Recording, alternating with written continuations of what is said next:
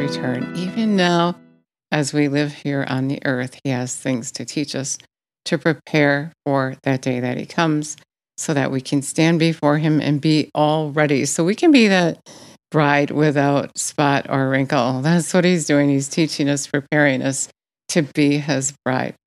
So let's acknowledge him. Jesus, we thank you so much that you're so in love with us, that you're getting us ready for that wedding day to be your bride without spot or wrinkle. We just worship you and adore you and receive what you have for us. We thank you and appreciate the efforts that you've taken, the steps that you've taken to prepare us for your return. We thank you. You're so good to us. I just adore you and worship you and thank you. Oh, he is so good. He is so, so very good to us. He is always thinking about us. Do you know he talks to me about you every day? He's called me to tell you that he's coming and that we're not ready. And he is so concerned. He's so concerned. Everywhere I go, he wants me to tell people he's coming and we're not ready. So we got to get ready. And today he's talking about faith to be ready. And um, I just want to take faith in a little bit of a different direction, just so you get the hang of what I'm saying. So Hebrews 11:1. 1, now faith is assurance, a confirmation, the title deed of the things that we hope for. I never believed God for something and received from him without faith. I had to have faith. And I got my faith from looking at the Word of God. Romans 10 17 says, Faith comes by hearing the Word of God. I heard the Word of God. I heard God speak to me. I heard Him encourage me. I heard Him even correct me. Because if, if we aren't walking in His way on that narrow path, then we, we aren't going to be able to receive from Him. Because on that narrow path is the way to eternal life. Jesus said that. And the wide path is the path that leads to destruction. So, walking on that narrow path is walking with Him, letting Him teach us and correct us, showing us how to live in His kingdom, becoming in agreement, engaged with Him, even now while you live on the earth. So, faith is the thing that you need to get the thing that you're hoping for. Being the proof of things we don't see in the conviction of their reality, faith perceiving as real fact that is not revealed to the senses. Now, your senses aren't going to be able to tell you anything other than what you can see, feel, hear, and touch. Your senses are going to be contrary to your faith. If you believe God for something and you get faith, and you are believing, for example, for a healing, I believed for many healings, and I didn't sense that I was going to be healed. In fact, sometimes things grew worse before the manifestation of my healing, healing happened, and I didn't feel a thing. I didn't feel like I was going to get healed. I knew I was going to get healed in my spirit because I was seeking God and I was following his way. Faith without action is dead. So I had faith action. I said the word, I called those things to be not as though they were, and I acted as though I was healed. And when the doctor tells you something else, um, for me, I didn't go to the doctor because I didn't want to hear the bad report. I didn't want to hear what he said, what he sensed, what he thought he knew was impossible. With God, all things are possible. And if you believe him, for God so loved the world. I always like to say this because I don't think people get it. For God so loved the world, he gave his only begotten Son, that whoever believes in him will not perish, but have eternal life. And when you believe in Jesus and you believe in him, then you're going to follow him and you're going to live your life that way. So you're, you are going to have faith action. You're going to call those things to be not as though they were. You're going to forgive you're you're not going to live aside from what the word of God tells you to live, how, the word tells you to live, how Jesus tells you to live. And when you live aside from that, you don't actually qualify for the promises of God. And that's how it stops for some people. So if you believe in Him and you follow Him, and um, when you're following Him, you will qualify. Lots of times when I was believing God for something, He gave me a direction. There was something in the way that I was doing contrary to how He told me to live. And so I had to fix that. In fact, when my son was born, he said that he would be healed according to how, uh, how I changed my life to live it his way. So I had to learn to walk in his kingdom where all his blessings were. And I'm still learning. We're all learning. And there's some things I have been a little stubborn about that I didn't want to do.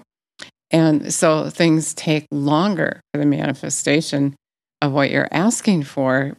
You know, if you just submit and let go and just go with it, then things are going to go much faster. But God, God meets you where you're at with your faith. When you're doing what He told you to do, then He's going to be there for you. But if you are stubborn and and you you won't do, if you're self-willed, and I have been in a few areas, and you won't do what He tells you to do, then you're going to have to wait until you do it. He's not going to change His mind. You cannot receive from Him except by faith. And if you have faith in him, then you're going to do what he said to do. And so if you lack in faith, then um, you're not going to receive from God. So you have to let him correct you and teach you so you can get to that place where you can receive that thing that you're asking him for.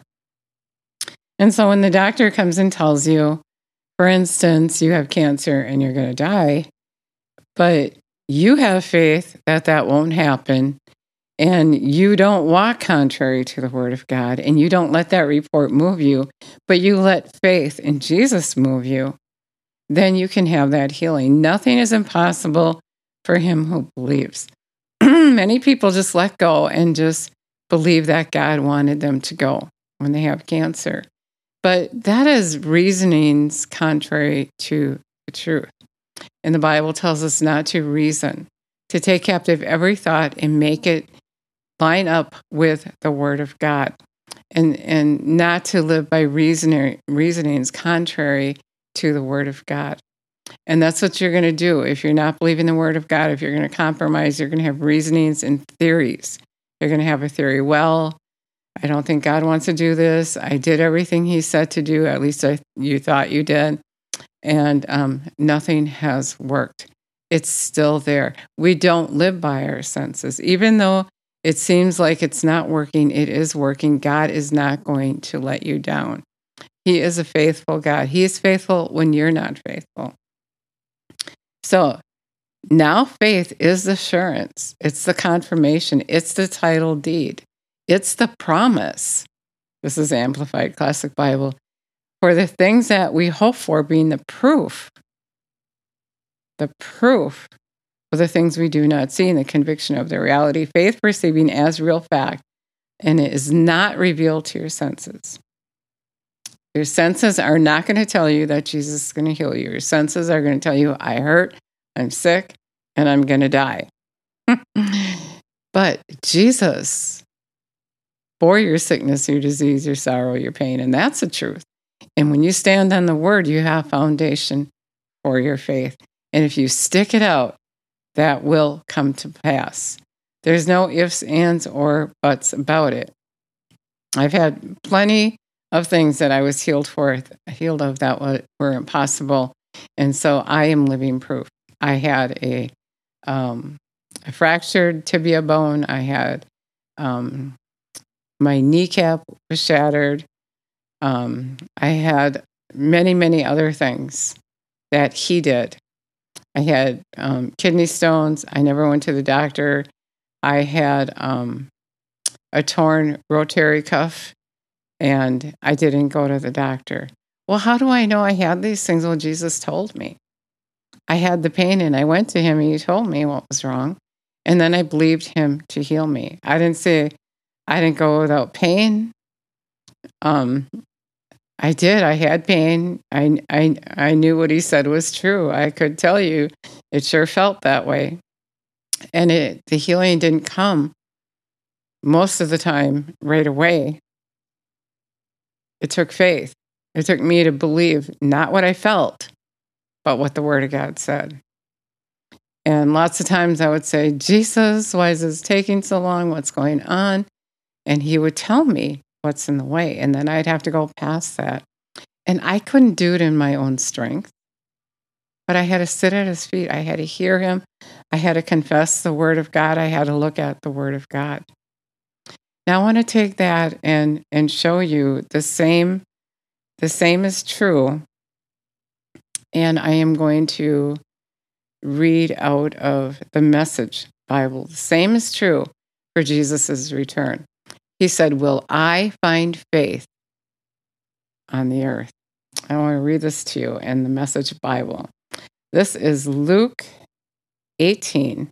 Jesus told them a story showing that it was necessary for them to pray consistently and never quit. He said, There was once a judge in some city who never gave God a thought or cared nothing for people.